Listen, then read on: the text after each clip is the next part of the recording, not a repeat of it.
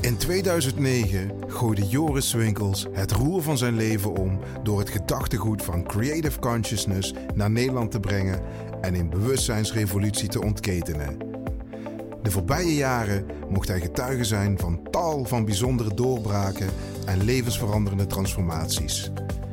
In de podcast Bubbles nodigt hij mensen uit hun transformatieverhalen en hun inzichten met jullie te delen. Welkom eh, in de podcast Bubbles. Dankjewel. Ja, ik heb jou eh, uitgenodigd omdat ik, eh, ja, ik ken jou nou toch al een tijdje, een jaar of tien, iets langer. Dat denk ik, ja. Iets langer. Ja. Ehm, en ehm, ja, ik denk dat je een heel mooi verhaal te vertellen hebt als het gaat over persoonlijke transformatie en ehm, het naleven van je dromen. Eh, ik zie veel op eh, Facebook, Insta, vooral Instagram, mooie foto's voorbij komen van verre landen. eh, exciting stuff.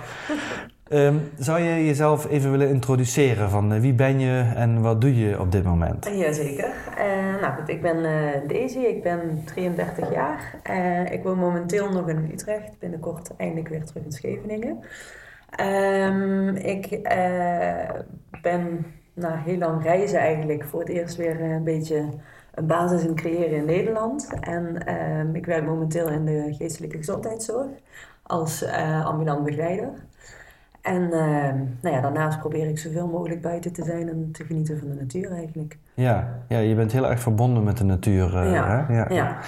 Ehm, geestelijk eh, gezondheidsbegeleider, eh, Mhm. dat is niet wat je de afgelopen jaren gedaan hebt. Hè? Nee, nee, het heb ik vooral mezelf begeleid in de natuur, denk ik. was ook geestelijke gezondheid. was absoluut Maar dan op jezelf gericht. Ja, Ja. ja. ja. Want kun je daar eens iets over vertellen? Wat heb je de afgelopen jaren allemaal gedaan? ik ben in, in 2010 is dat begonnen. Toen ben ik eh, voor het eerst eh, eh, verder dan Spanje eigenlijk gegaan. Toen ben ik naar Zuid-Afrika gegaan voor mijn afstuderen. En daar heb ik eigenlijk de smaak te pakken gekregen. En toen De smaak van reizen. reizen. En, Mhm. en buiten zijn. En, en vooral genieten van de natuur, denk ik. Mhm. Ehm, toen ben ik terug naar Nederland gekomen na mijn ehm, eh, scriptie. Eh, die ik toen niet heb afgemaakt. Mhm. Eh, maar toen ben ik, heb ik het weer eventjes geprobeerd in Nederland. En toen merkte ik van, goh, eh, pff, ik ben nu gewend om eh, buiten te zijn. En, en die vrijheid, daar heb ik van geproefd. Eh, daar wil ik meer van. Mhm. Dus eh, toen ben ik uiteindelijk weer teruggegaan naar eh, richting Afrika. En eh, daar heb ik uiteindelijk, denk ik wel, zes jaar of zo een beetje gezeten. Dus was ik altijd zes maanden per jaar. En wat heb je daar gedaan? Nou, ik begon met kitesurfen toen ik ehm, terug was gegaan nadat ik eh, na mijn scriptie even terug naar Nederland was gegaan. Mhm. Toen dacht ik, nou, ik ga voor drie weken terug op vakantie. Mhm. Even iedereen zien. En toen was altijd al mijn droom om te leren kitesurfen. En iets met de zee en, en ja, dat soort dingen te doen. En toen eh, heb ik dus een, een eh, cursus gedaan. En toen dacht ik van, oh, dit wil ik. Kitesurf. Ja, Ja. ja. ja, En toen ben ik, ehm, nou ja, op een gegeven moment eh, ben ik weer eventjes terug naar Nederland gekomen na die drie weken vakantie.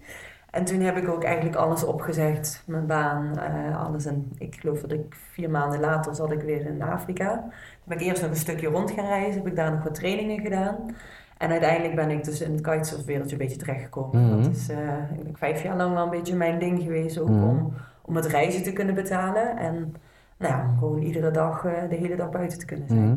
Hoe is dat, eh, zo'n kitesurfwereld? Hoe, eh, om daarin te leven? Nou, ehm, leuk, maar ook wel ergens op de oppervlakte. Ik merk dat ik daar op een gegeven moment ook wel klaar mee was. Ja. Dus Want ooit was dat je droom om Ja. surf- of kitesurf instructrice te worden. Ja.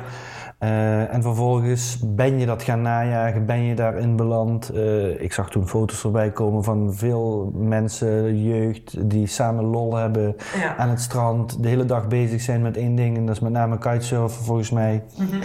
Maar dat was uiteindelijk toch oppervlakkig, vond je? Ja, nou ja, ik merkte wel dat op een gegeven moment de gesprekken waren allemaal een beetje hetzelfde. En dat ik, ehm, nee, ik runde daarnaast ook een, een, eh, een guesthouse en, en een kiteschool. Ja. Dus het wa- was heel veel mensen die kwamen en we gingen. En op een gegeven moment dacht ik van ja, waar is die diepgang? Eh, en ik was natuurlijk altijd maar zes maanden eh, op één plek, omdat het voor het visum niet anders kon. Dus ik was altijd zes maanden in Zuid-Afrika en dan zes maanden ergens in Europa, meestal Ja. in Griekenland. En ehm, nee, ik merkte dat ik me op een gegeven moment een beetje afsloot voor mensen. En toen dacht ik, maar dit, uh, dit ben ik niet. Mhm. En uh, nou, toen dacht ik, hier moet ik wat mee. Mhm. Dus uh, toen ben ik uiteindelijk toch terug naar Nederland gekomen. ik heb in de tussentijd ook nog mijn studie afgemaakt. Terwijl ik ergens op een hotelkamertje zat. dus Ja. in elke vrije minuut zat ik mijn scriptje af te typen. En nou ja, dat heeft mij uiteindelijk wel ook die boost gegeven. Goh, ik, er is meer. En Ja. ik kan ook meer. Ja, ja. Dus eh, ja. Dus zeg maar vanuit de, een aantal jaren in de kitesurfwereld, uh, kitesurfscholen, uh, daarmee in werken, kite lesgeven Mhm. in verschillende landen. Je bent in Zuid-Afrika toen, in Griekenland, nog Sri Lanka. Sri Lanka ben je dan nog een kiteschool gaan opzetten geloof ik Mhm. of zo. hè? Ja, klopt. Um, en vanuit dat wereldje heb je toen op een gegeven moment weer een shift gemaakt. Toen ben je gezegd, ik ga iets anders doen of is dat vanzelf gegaan? Ja, dat was eigenlijk wel grappig, want ik ben toen terug naar Nederland gekomen eh, omdat het met mijn opa niet zo goed ging. En eh, toen dacht ik, nou, dan wil ik eh, in ieder geval nog wat tijd, tijd met, met hem ook doorbrengen. En toen dacht ik, als ik in Nederland weer moet wonen, dan niet meer in Limburg. Mhm. Dus toen ben ik in Scheveningen gewoond en toen kon ik daar, eh, ben ik toen gevraagd geworden of ik daar ook een school ehm, eh, wilde runnen. Mhm. Die niet heel goed liep en of ik daar dan iets mee, eh, mee kon. Nou, dat dacht ik, nou, lijkt me wel leuk. Ehm, maar zeker in Nederland is dat niet. Mhm. ik denk dat ik de helft van de tijd mensen af aan het zeggen was, omdat de wind niet goed was, of het weer, of weet ik veel wat. En toen dacht ik ook van ja, wat ik deed, dat was oké in het buitenland, maar niet in Nederland. Nee. Dus, eh, en toen wilde ik heel graag iets anders. En toen dacht ik, ja, ik heb natuurlijk mijn studie afgemaakt, social work. Dan, daar, daar wil ik wel kijken wat ik daarmee kan. Maar ik wist ook dat ik een enorm gat had. Dus de vraag was of ik überhaupt aangenomen werd ergens. ja, dus toen ben ik maar gaan solliciteren eerst bij een jeugdgevangenis.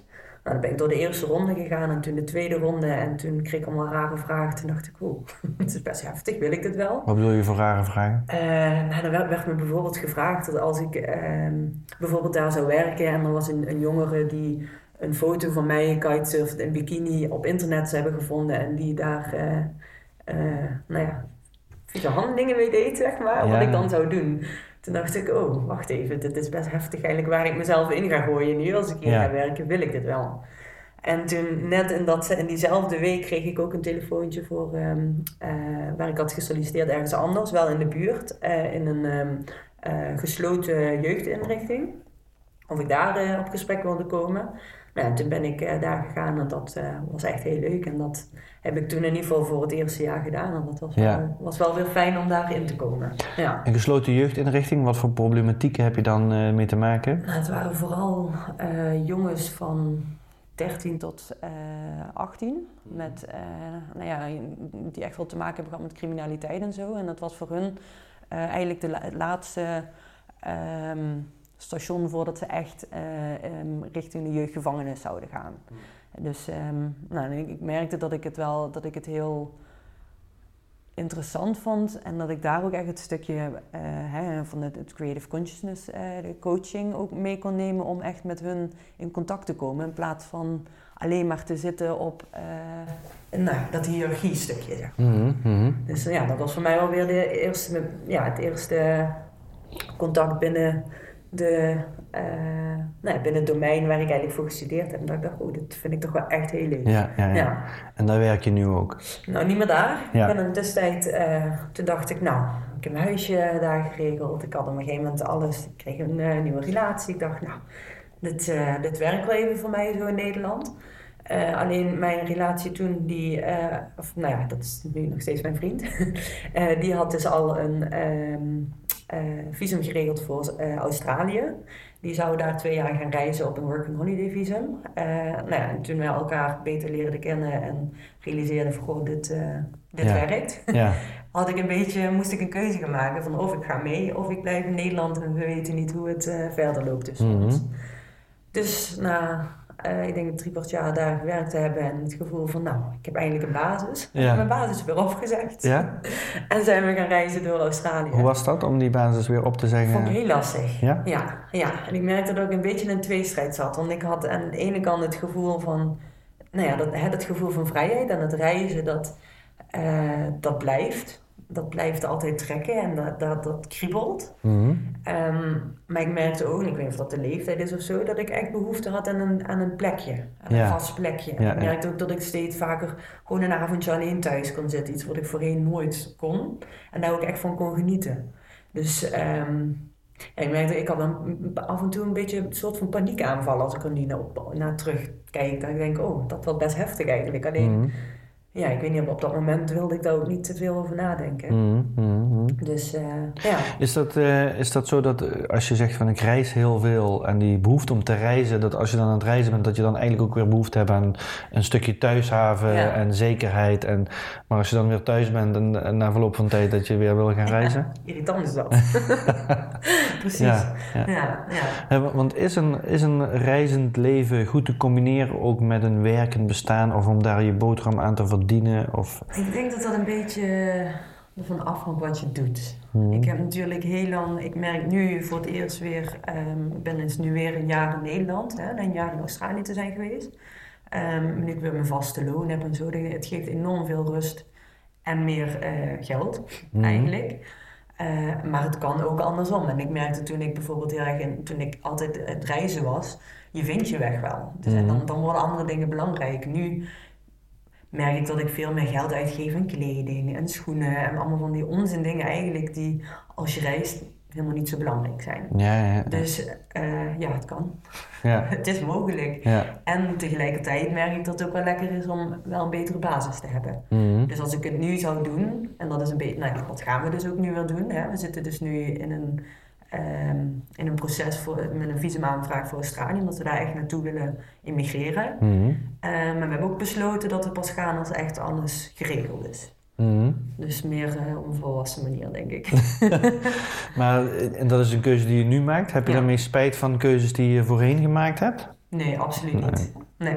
Nee. Nee, want alles... eh, ja, weet ik niet, iedere keer dan realiseer ik me weer en denk ik, wat bizar, maar alles, alles komt op zijn plek. En ook alles wat ik tot nu toe in mijn leven heb gedaan, dat, ehm, dat komt nu samen of zo. Mhm. Dus waarin ik het idee had toen van, ik heb eigenlijk geen idee wat ik doe, maar ik doe het maar. Mhm. Dat ik nu denk, oh, waarschijnlijk heb ik dat misschien toch in mijn achterhoofd met een groter, mijn, mijn, nou, vanuit een groter eh, beeld of zo gedaan. Mhm. Of dat ik dat nu gewoon meer weet te combineren, weet ik niet. Mhm. Maar ja, Ja, je zegt eh, iets moois, denk ik, wat mensen misschien herkennen van eh, ik weet niet waarom ik het deed, maar ik deed het gewoon. Mhm.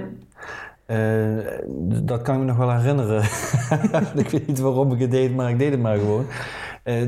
Is dat hetzelfde als je hart volgen? Of is dat je gedachten en je emoties volgen? Of Nee, is dat, dat, is denk ik wel mijn hart volgen. ja. Ja. ja. ik merk wat ik, ehm, ik, ik, merk, dat nu ook al vaker. Dat ik denk, goh, dit- soms dan, dan gebeurt iets en dan denk ik, oh, wacht even, eigenlijk voel ik iets, maar nu weet ik niet of het dan vanuit gedachten zijn of vanuit mijn gevoel, zeg maar.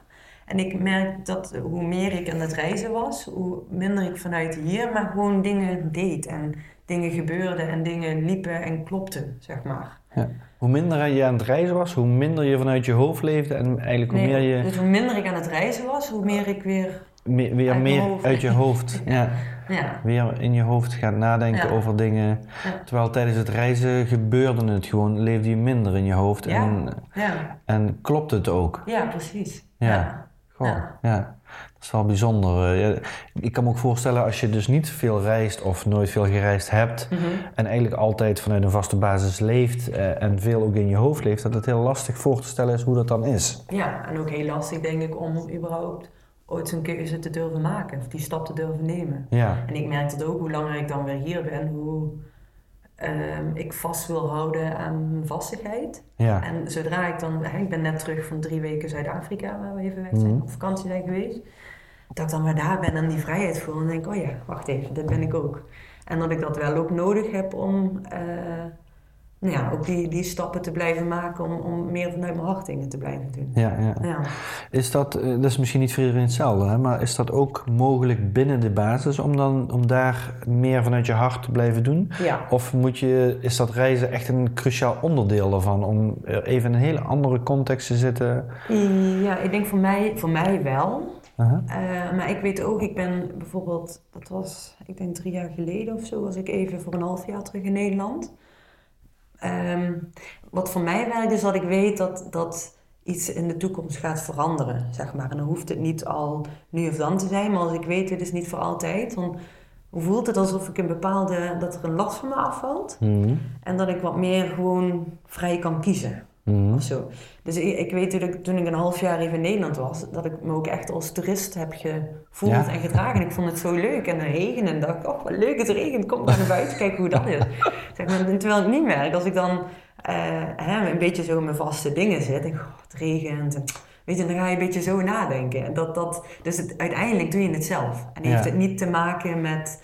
ehm, ja, met het reizen of zo. Maar voor mij maakt het het wel dat het een verschil maakt als ik weet dat ik, hè, zoals nu, dat we uiteindelijk over een jaar of, hè, als het niet te lang duurt, maar het zou dus ook twee jaar kunnen zijn dat we naar Australië gaan.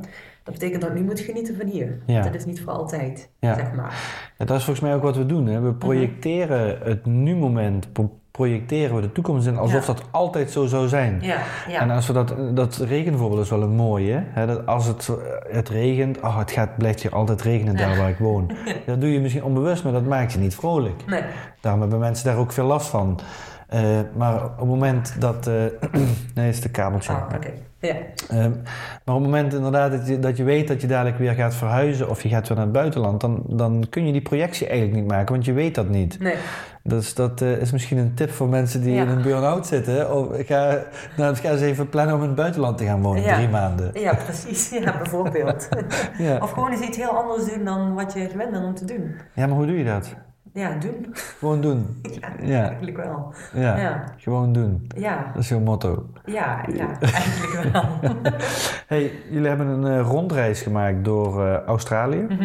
eh, met een eh, camper, of hoe noem je het? eh, ja, ja, camper. Ja, de captain. De captain. Hè, Ja. de- ik zag steeds foto's van de captain heeft pannen en de captain dit. En de Ja. captain leeft zijn eigen leven in die... eh, Die had zelfs een eigen Instagram-pagina. ja, Ja, dat is zijn eigen...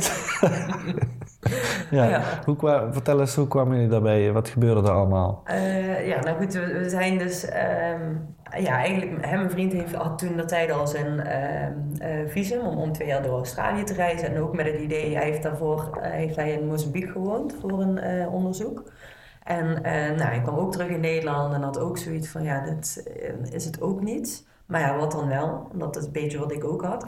Ehm, dus hij had toen al zijn visum voor Australië aangevraagd. Dus nou, toen zijn we uiteindelijk daarin samengegaan met het idee van... wie weet willen we hier uiteindelijk ons wel settelen. Ehm, maar ja, we waren er nog nooit geweest, dus geen idee waar. Dus we gaan een rondje rijden, we kopen een camper en we zien het wel. En eh, nou goed, dat is dus uiteindelijk de captain geworden. Ik weet eigenlijk niet meer hoe die aan die naam kwam, maar dat Ja. was... Volgens mij zei Daan de captain tegen ja, de captain. En dat is uiteindelijk dat zelfs vrienden zeiden van... ehm, ja, dat ze vro- vroegen, hoe is het met de captain? Of toen mijn zus Ja. kwam van, oh, kan ik eigenlijk in de captain slapen? Ja. Dus dat werd echt een begrip. ja. En ehm, nou ja, daar hebben we dus eigenlijk een jaar eh, ehm, in rondgereisd. Dat is een jaar echt ons huis geweest. Eh, ja, waarin we dus echt op elke plek hebben, nou, zijn echt na gaan denken van, goh, zouden we hier kunnen wonen? Ehm, en waarin we dus ook echt heel erg bezig zijn geweest van, wat hebben wij dan nodig om ons ergens ehm, goed te voelen, zeg Mhm. Jullie, jij en jouw vriend. En Daan, ja. Mhm. En Daan. Ja, Mhm. ja. en eh, nou ja, zo hebben we wel wat avonturen beleefd. Ja, ja. Hey, en die captain, eh, die is eh, drie keer deze tafel. Eh, er ja, was, was geen- vierkante meter bij elkaar, denk Ja, ik. ja. Dus, eh, daar hebben jullie in gewoond. eh. ja, ja, we waren vijf maanden samen en toen eh, zijn we daarheen gegaan en toen, eh, nou, ja, toen hebben we dus eh, een enorme relatietest gehad. Ja, dat geloof ik, ja. ja. Ja. Want, want hoe werkt dat als je zo dicht op elkaar zit eh, de Eh, hele nou, dag? momenten vreselijk. En ik denk dat ik er meer last van heb gehad dan Daan. Die kan zich wel goed afsluiten als hij zijn computer heeft en hij is met dingen bezig, dan kan hij zich daar heel erg Ja. op focussen. Maar ik heb wel mijn, ook daarin wel mijn vrijheid nodig, zeg maar. En we hadden natuurlijk, onze auto was ons huis. Dus het was niet dat ik even de auto kon pakken en ergens naartoe. Want dan Nee. moest Daan ook mee. Ja, Ehm, dus we hebben op een gegeven moment wel drie maanden op een boerderij eh, eh, gezeten, waar dus ook eh, wat andere caravans stonden. En daar kon Daan dan in zitten als ik dan eventjes naar het dorpje ging om yoga te doen. Of ik heb bijvoorbeeld het hele jaar lang de boodschappen gedaan om eventjes mijn eigen momentje Ja. te hebben. ja. Dus nou ja, je vindt daar wel een weg in samen. Mhm. Ja, maar het is ook omdat je zoveel buiten leeft. ehm, ja, is dat genoeg, zeg maar. Dan merk je ook dat, nou ja, 6 vierkante meter is ook prima, kan ook. Je Ja, hoeft niet geen groot huis te hebben. ja. Dus eh, de natuur is groot genoeg. Ja, Ja. heel groot. Heel Ja. groot. Ja. Wat zijn markante dingen die je meegemaakt hebt in dat half jaar? Ehm, ja, even denken. Nou, wat me nu even te, te binnen schiet is iets heel stoms. Maar we waren bijvoorbeeld in, eh, bij Sydney ergens. En Ja. liepen we over... er was een stukje bij het strand waar we over zo'n zo'n zo'n rotsdingen liepen. en Daan is bioloog, dus die is altijd op zoek naar dieren. Ehm, waarin ik echt de eerste drie maanden enorm bang voor alles was. Want iedereen heeft me helemaal bang gemaakt van oh, de spinnen en de slangen zijn allemaal gevaarlijk. Ehm, maar goed, door hem ben ik het allemaal wel wat meer gaan waarderen. En dus we liepen op een gegeven moment dus over zo'n rotsding bij, bij de zee. En op een gegeven moment werd hij gewoon aangevallen door een, eh, een octopus. Nog nooit meegemaakt. Ja. Dus die viel hem echt aan aan zijn been, zeg maar. Nou, die heeft een beetje zo afgetrapt. Dus dat soort dingen. Echt heel veel van die gekke natuurmomenten, zeg maar, Ja. die we samen hebben beleefd. Ja. Dus, nou, we hebben ook, ehm, dat is ook wel grappig om te vertellen, denk ik. Dat was, ik denk, de tweede nacht dat we in de Captain sliepen. En in Australië kun je dus eigenlijk overal rondrijden en je hebt daar allemaal ehm, gratis eh, kampeerplekken. Ehm, behalve dan het stukje waar we de eerste, eerste twee maanden of zo zaten. Dus dat was de tweede nacht en we moesten nog een beetje aan wennen om in dat ding te slapen. Op een gegeven moment toen hadden we ergens een, een, een grote parkeerplaats gevonden. Die was leeg s'avonds toen het donker was. Dachten we, nou, proberen we dit, gaan we hier slapen. Dus we hadden de captain daar neergezet. En op een gegeven moment, om, om twee uur s'nachts, kwam er een auto echt met, met, met ehm, weet ik veel wat voor een snelheid, kwam die aanrijden. Echt piepende banden, stond hij stil naast de captain. Toen hoorden twee mensen uitstappen, een rondje om de captain lopen. En ik weet het toch, wat, is dit, wat gaat er gebeuren? Ja. En op een gegeven moment een knal en een lichtflits. Alsof iets of iemand neergeschoten werd. Dat, weet ik een heel verhaal in ons hoofd. Dat we ons hebben allemaal bedacht, wat is dit? En we durfden niet naar buiten te kijken. Nou, en op een gegeven moment nog een keer een rondje eromheen. Ja, en toen reed die auto weer weg. Dus wij echt helemaal shaken van, oh, wat is dit? We dachten eigenlijk dat we vermoord zouden worden. Ja. Toen hebben we gauw de captain eh, zijn we ingestapt. En toen zijn we gauw ergens anders naartoe gereden. Nou, de dag daarna weer daar gekeken. Verder niks gevonden. Het blijkt dat het altijd jeugd is die daar komen om iedereen een beetje bang te maken. Ja. Maar ja, maar dat zijn dus allemaal van die dingen. Ja, dat was wel... Ik denk dat dat wel de, de engste nacht was eh, Ja. die we hebben gehad. Ja, Ja. Hey, ehm, in die hele rondreis heb je ook heel veel foto's gemaakt. We hebben heel veel Mhm. foto's voorbij zien komen. En Daan is fotograaf. Ehm, nu eh, vertelde je net dat jullie daar ook nog geld mee verdienden met foto's eh, Ja. maken. Hoe, hoe, hoe werkt dat? Kan iedereen dat doen die op reis gaat? eh? Ja, blijkbaar wel. ja? Als je mooie foto's kan maken, denk ik. Ja. Nou ja, we hebben dus eigenlijk via, via zijn we toen aan um, Rubitech heet dat outdoormerk in, in Nederland. Die doen allemaal outdoor accessoires maken zij. Ehm, zijn wij benaderd geworden toen we eens een keer een foto van, met een thermosfles van hun eh, hadden gepost. Ehm, met de vraag of we wilden komen kletsen. Nou, dat hebben we gedaan. En eh, toen hebben ze ons aangeboden dat, wij, ehm, dat zij ons wilden sponsoren. Dus eigenlijk spullen mee wilden geven. En of wij dan van die spullen foto's wilden maken. Dus we hebben in dat jaar hebben we dus eigenlijk een hele catalogus eh, gemaakt. Eh, waarin we daarnaast dus ook nog per foto betaald kregen. En zo is het pannetje ook een beetje gaan rollen. En toen dachten we, nou, misschien kunnen we hier wat meer mee. Dus we hebben ook wat andere merken eh, aangeschreven. En hebben we uiteindelijk Um, heb ik ook wat uh, leggings opgestuurd gekregen, daar hebben we foto's van gemaakt. Dus uh, leggings, yoga leggings die van uh, oude visnetten gemaakt zijn. Um, een ander meisje heeft ons benaderd, van Blik heet dat. Dus die gezond blikvoer maakt. Ja, wat ja. we dus mee konden nemen op hikes en daar Ja. mooie foto's van gemaakt.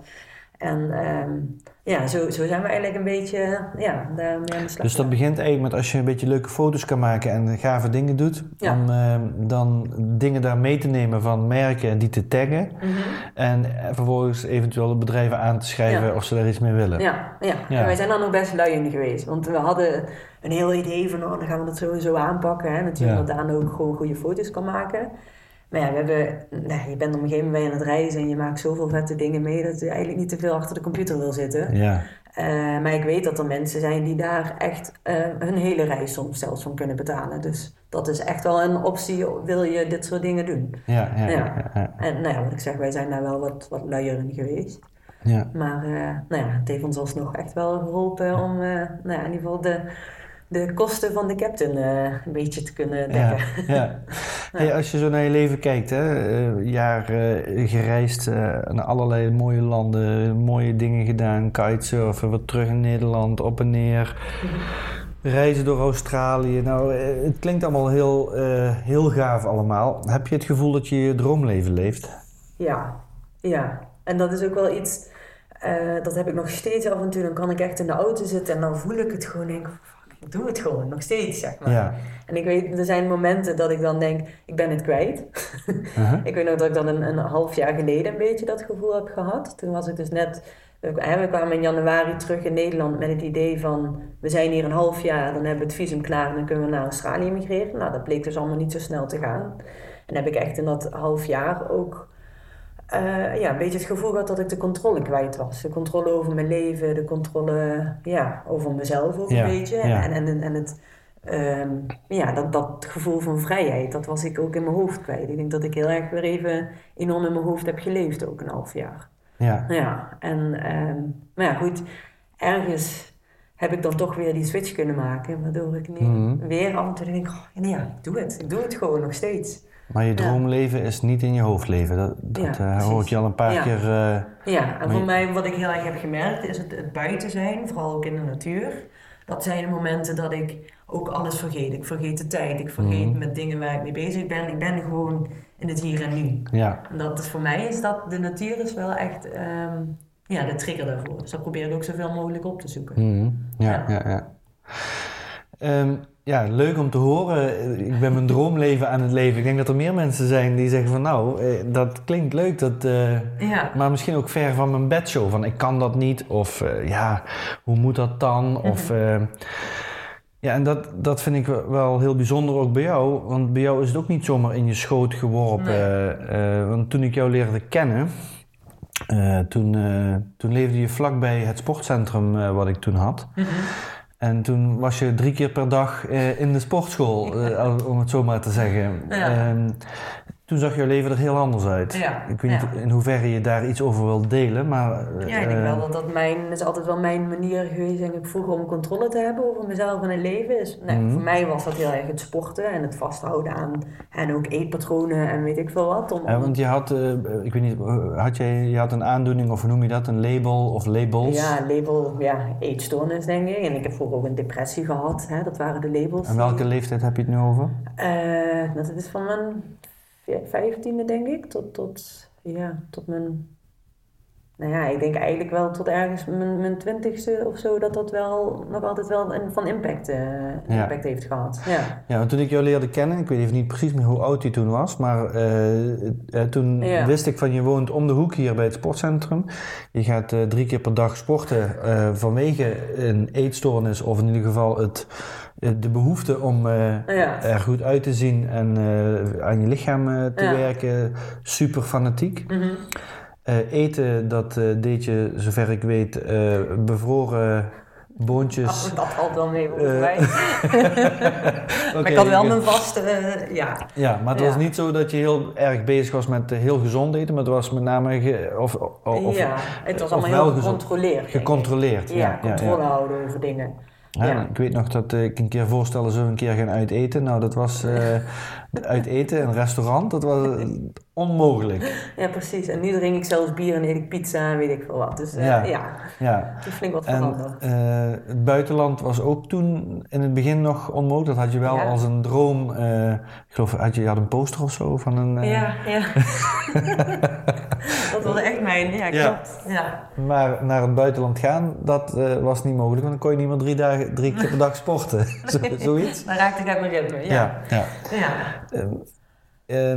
Ja, wat ik, wat ik me nog herinner toen uit die tijd ook was dat het label wat je ik weet ook niet meer, eh, eetstoornis, of, maar in ieder geval de mensen die je daarin begeleiden, mm er waren ook mensen met zelf een eetstoornis. Mhm.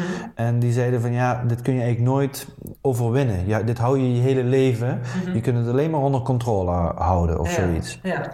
En ik weet nog dat, uh, dat, ja, dat, dat zelfs, uh, ik vond dat zelfs al zo demotiverend mm. om een label eetstoornis te hebben en het idee het gaat nooit meer over. Mm-hmm. Alhoewel dat misschien wel zo is als je daar naar gaat kijken, dat weet ik niet. Uh, maar uh, dat was het eerste waar we toen aan zijn gaan werken om te zeggen, nou je hebt helemaal geen eetstoornis, vergeet dat eens Mhm. eventjes. Mhm. Eh, ja, je, doet dingen die in een categorie passen van een eetstoornis, maar Ja, die dingen die je deed, die deed ik ook wel eens. Ja, ja. Eh, maar alleen ik had er minder last van en ik had niemand die me daarvoor behandelde, dus noemden ze het geen eetstoornis, zo- zoiets. Ja, ja. Eh, is, de- eh, is dat iets wat eh, vervolgens door het leven wat je geleid hebt helemaal weggegaan is? Of is het zo dat, dat dat nog steeds wel een thema is in je leven? Nou, ik denk wat ik heel erg, en dat, ehm, hè, dat ik merk dat ook in mijn, in mijn werk op het moment, dat is iets wat ik ook heel graag mijn cliënten mee wil geven. Ehm, voor mij was het dus heel erg een manier van controle houden Ja. over, over het leven. Hè? Het idee dat ik in ieder geval ergens iets eh, te zeggen had. En dat was vooral omdat ik niet leefde vanuit wat ik zelf eigenlijk wilde. Het was heel erg maar kijken wat hoort, wat moet, eh, wat past nu binnen mijn leeftijd, hè? wat is nu een volwassen keuze. Om daar vooral mee bezig te zijn. En dan was dat mijn ding om eh, een, een beetje houvast te hebben aan mezelf of zo, denk ik. En ehm, nou ja, de, de, ik, de, wat ik dus ook op mijn werk nu zie, er zijn zoveel mensen en dan die zitten ook in dat patroon van ik heb dit of ik ben dit zelfs. Hè? Ja. Ik ben mijn label. Dat ik denk, ja maar dit is een label inderdaad. Dit geven we nu een naam, want dat is Ja. makkelijk. Maar dat is jouw manier om met dingen om te gaan. Maar dat kan ook anders.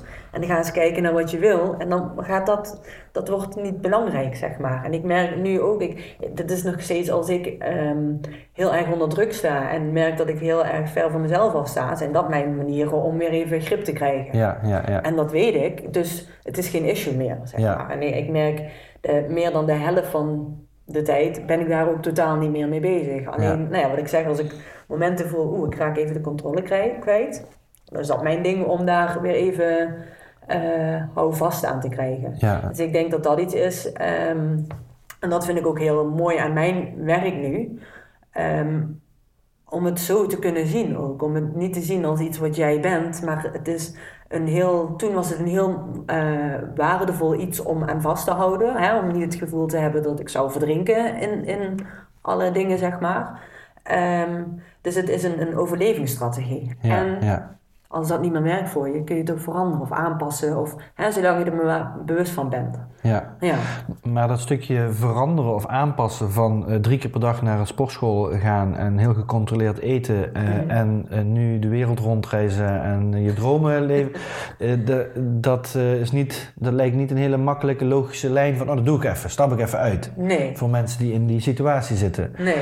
Wat zijn belangrijke dingen geweest die jou gesupport hebben om daar shifts in te maken of stappen in te maken? Nou, dat is, dat is voor mij, als ik zo terugdenk, wel de allergrootste dingen denk ik geweest. Is, is de, de Creative Consciousness training die ik toen heb gedaan. Ja, Dat heeft voor mij wel, eh, ik weet dat ik daar voor het eerst echt na ging denken van, goh, wat wil ik eigenlijk? En ja, wie ben ik zonder al die labeltjes, maar, hè, en, en zonder van wat zou moeten, wat, wat zou ik dan wel willen? En ik weet dat ik toen, er was eh, tijdens de Master 1 was dat volgens mij, de allerlaatste vraag was, ehm, stel dat je zou kunnen kiezen wat je doet in de wereld, ongeacht financiën en weet ik veel wat, wat zou je dan willen doen? En dat ik dacht, het enige wat in mij opkwam was, ik wil naar het buitenland, naar het strand, de zon en surfen. Ja. En ik weet dat mensen zeiden, is dat alles? Toen dacht ik, ja precies. Is dat, Ja. is dat nou de manier hoe je de wereld wil verbeteren? Toen dacht ik, Ja. ja, maar dit wil ik gewoon. Ja, Dan schaamde ik me bijna dat dat alles was, zeg maar. En nou ja, dat, dat ook op een gegeven moment losgelaten. En uiteindelijk dacht ik, oh, fuck, ik ben dit gewoon aan het doen. ja, En het is inderdaad niet anders, maar het was voor mij wel de manier om eh, los, los te laten waar ik heel erg in zat, zeg maar. ja, ja. Ja. Maar ik denk ook dat dat nodig is. Dus eh, ja, ik zie dat in de trainingen eh, heel vaak en, en in mijn gevoel eigenlijk steeds vaker. Mhm. Dat mensen inmiddels een idee hebben van ja, maar ik moet de wereld verbeteren en ik moet iets groots doen en ik moet een grote visie hebben. Ja, volgens mij is dat bullshit. Volgens mij moet je starten met eerst jezelf te gaan geven waar je echt heel veel behoefte aan hebt. Ja, En dat was eigenlijk wat je gedaan hebt. ja, dat klopt. Om En dan echt- geef je al een hele hoop eigenlijk ook terug. Ja. Hoe stom dat ook klinkt. Ik weet dat ik. Ehm, kijk, nee, ik, ik werk nu natuurlijk met mensen. eh, dus dat is natuurlijk ook wat. wat eh, nou ja, dat, dat is natuurlijk wat beter meetbaar zo. Maar ik weet dat ik, ook vooral toen ik met de jongeren nog werkte, dat ik ook echt dacht.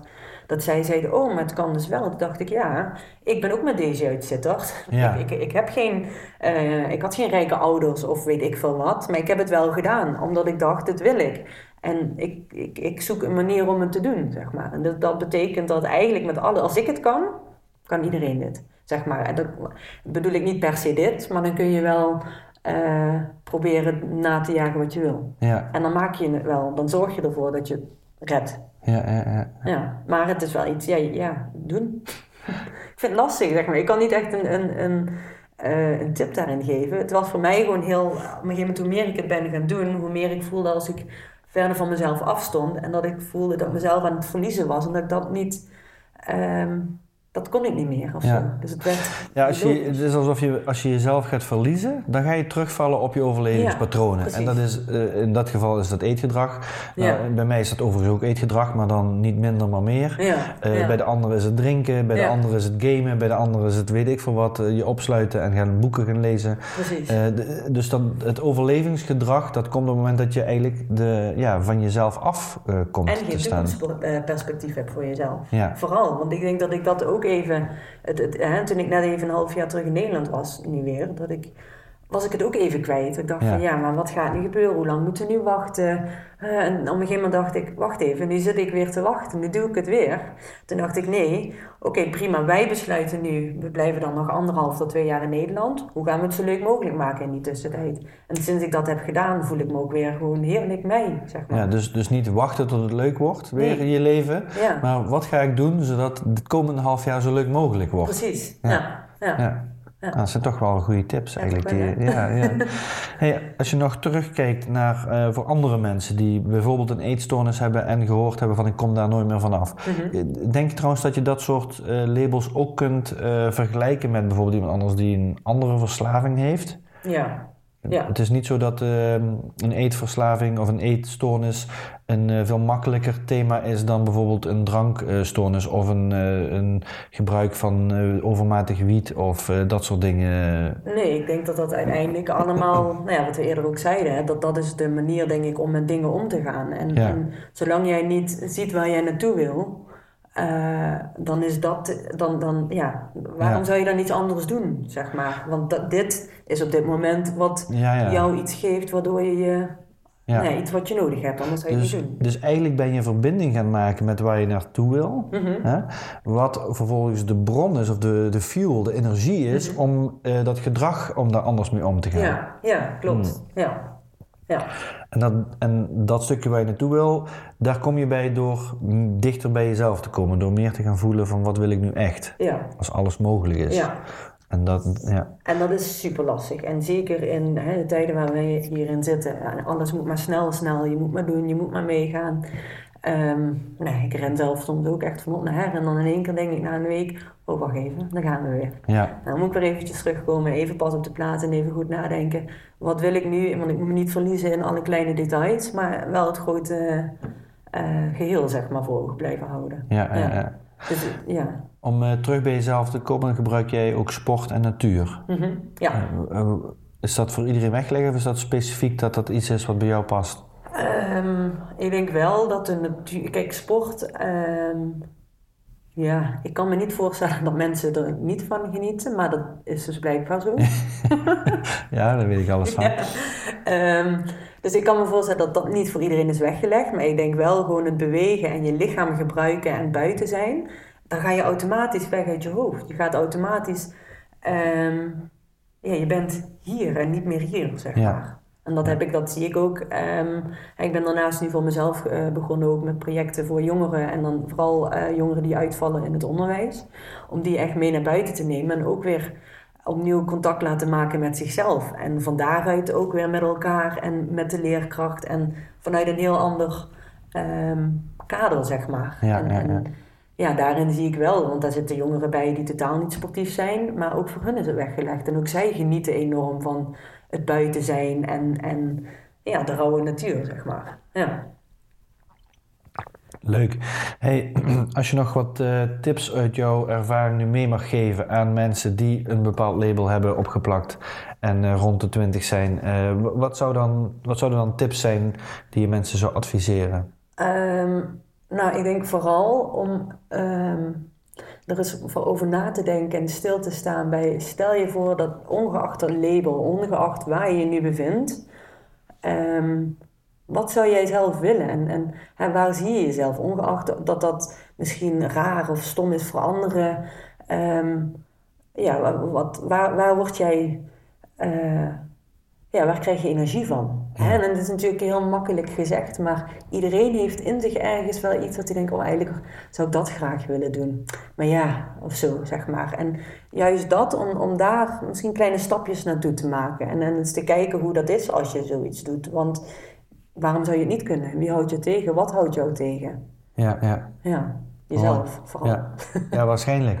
Ja, Ja, ja. Ja. Hey, eh, in de Bubbles podcast zitten nog drie eh, vragen die ik altijd stel. En eh, de eerste vraag die gaat over bubbels. Als zijnde in een bubbel waar wij zelf in zitten. Eh, dat wij in ons leven bubbels hebben van gedachten, emotie, patronen waar we in zitten. Wat we, waardoor we een soort bubbel van realiteit hebben. Die eh, door een bewustzijnstraining of door een gebeurtenis eh, in één keer een, iemand doorprikt. En blijkt dat de wereld er heel anders uitziet. Mhm.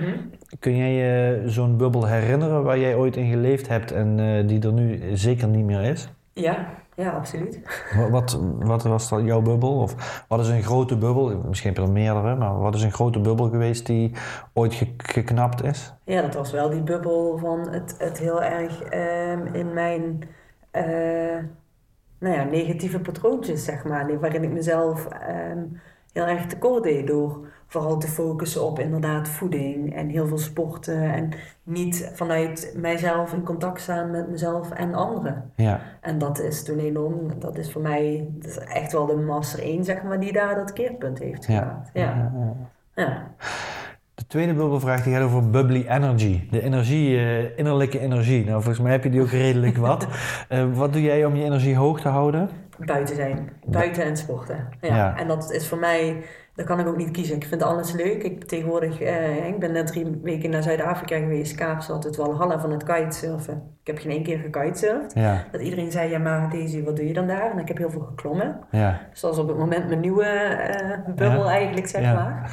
Ehm, ja, en eigenlijk zo constant op zoek naar dingen om... om eh, misschien ook wel dat stukje adrenaline of zo die ik opzoek. Ehm, ja, wat ik nodig heb om ja, me- mezelf levendig te voelen. ja. Leuk, Ja. leuk. Ja. ja.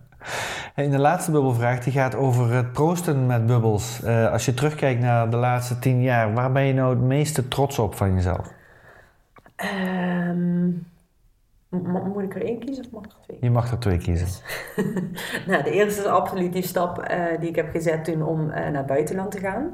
Ja, omdat ik dat altijd wilde. Maar ja, Davy uit Sittard, die, eh, nee, die, die, die zou nooit zomaar in haar eentje naar het buitenland kunnen gaan. Nou ja, dus wel. Dus wel. Ja, en die andere is eigenlijk nu eh, het, het dingen waar ik op het moment in zit. Dat ik heel erg aan het genieten ben van volwassen keuzes die ik maak. Dat dat ook in me zit. Maar wel vanuit mezelf. Dus niet vanuit wat hoort, maar... ehm, nou ja, zoals ik laatst voor de vakantie, en dat klinkt misschien voor andere mensen die heel erg in hun werk zitten vreselijk, maar ik heb echt tot 11 uur zitten doorwerken en ik was trots op mezelf. En ik had daarna energie dat ik dacht, ha, dit doe ik vanuit mezelf, zeg maar. Dus dat is het andere stukje. Ja. Ja, Leuk, Ja. leuk om te horen. ja. Mag ik jou heel erg bedanken voor deze podcast. ja dankjewel. Graag gedaan. Ben jij ook toe aan een bruisender leven of een bubbelende business en denk dat Joris daarin kan helpen? Bezoek dan onze website. Neem contact op via www.bubbles.cc. Tot de volgende bubbels.